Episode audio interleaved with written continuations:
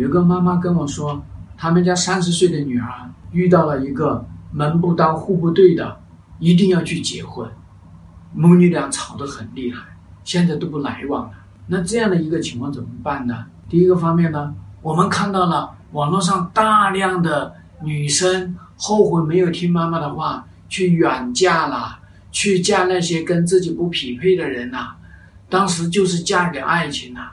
结果都过得悲催，结果都过得很痛苦。网络上面的朋友，你们站出来，赶紧说说你们的悲催吧。第二个方面呢，我这边有小样本的数据分析，在婚姻上面，你不听妈妈的话呀，经常是百分之九十以上都是不幸的。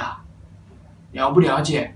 乖乖的听妈妈的话，结束这种门不当户不对的对象。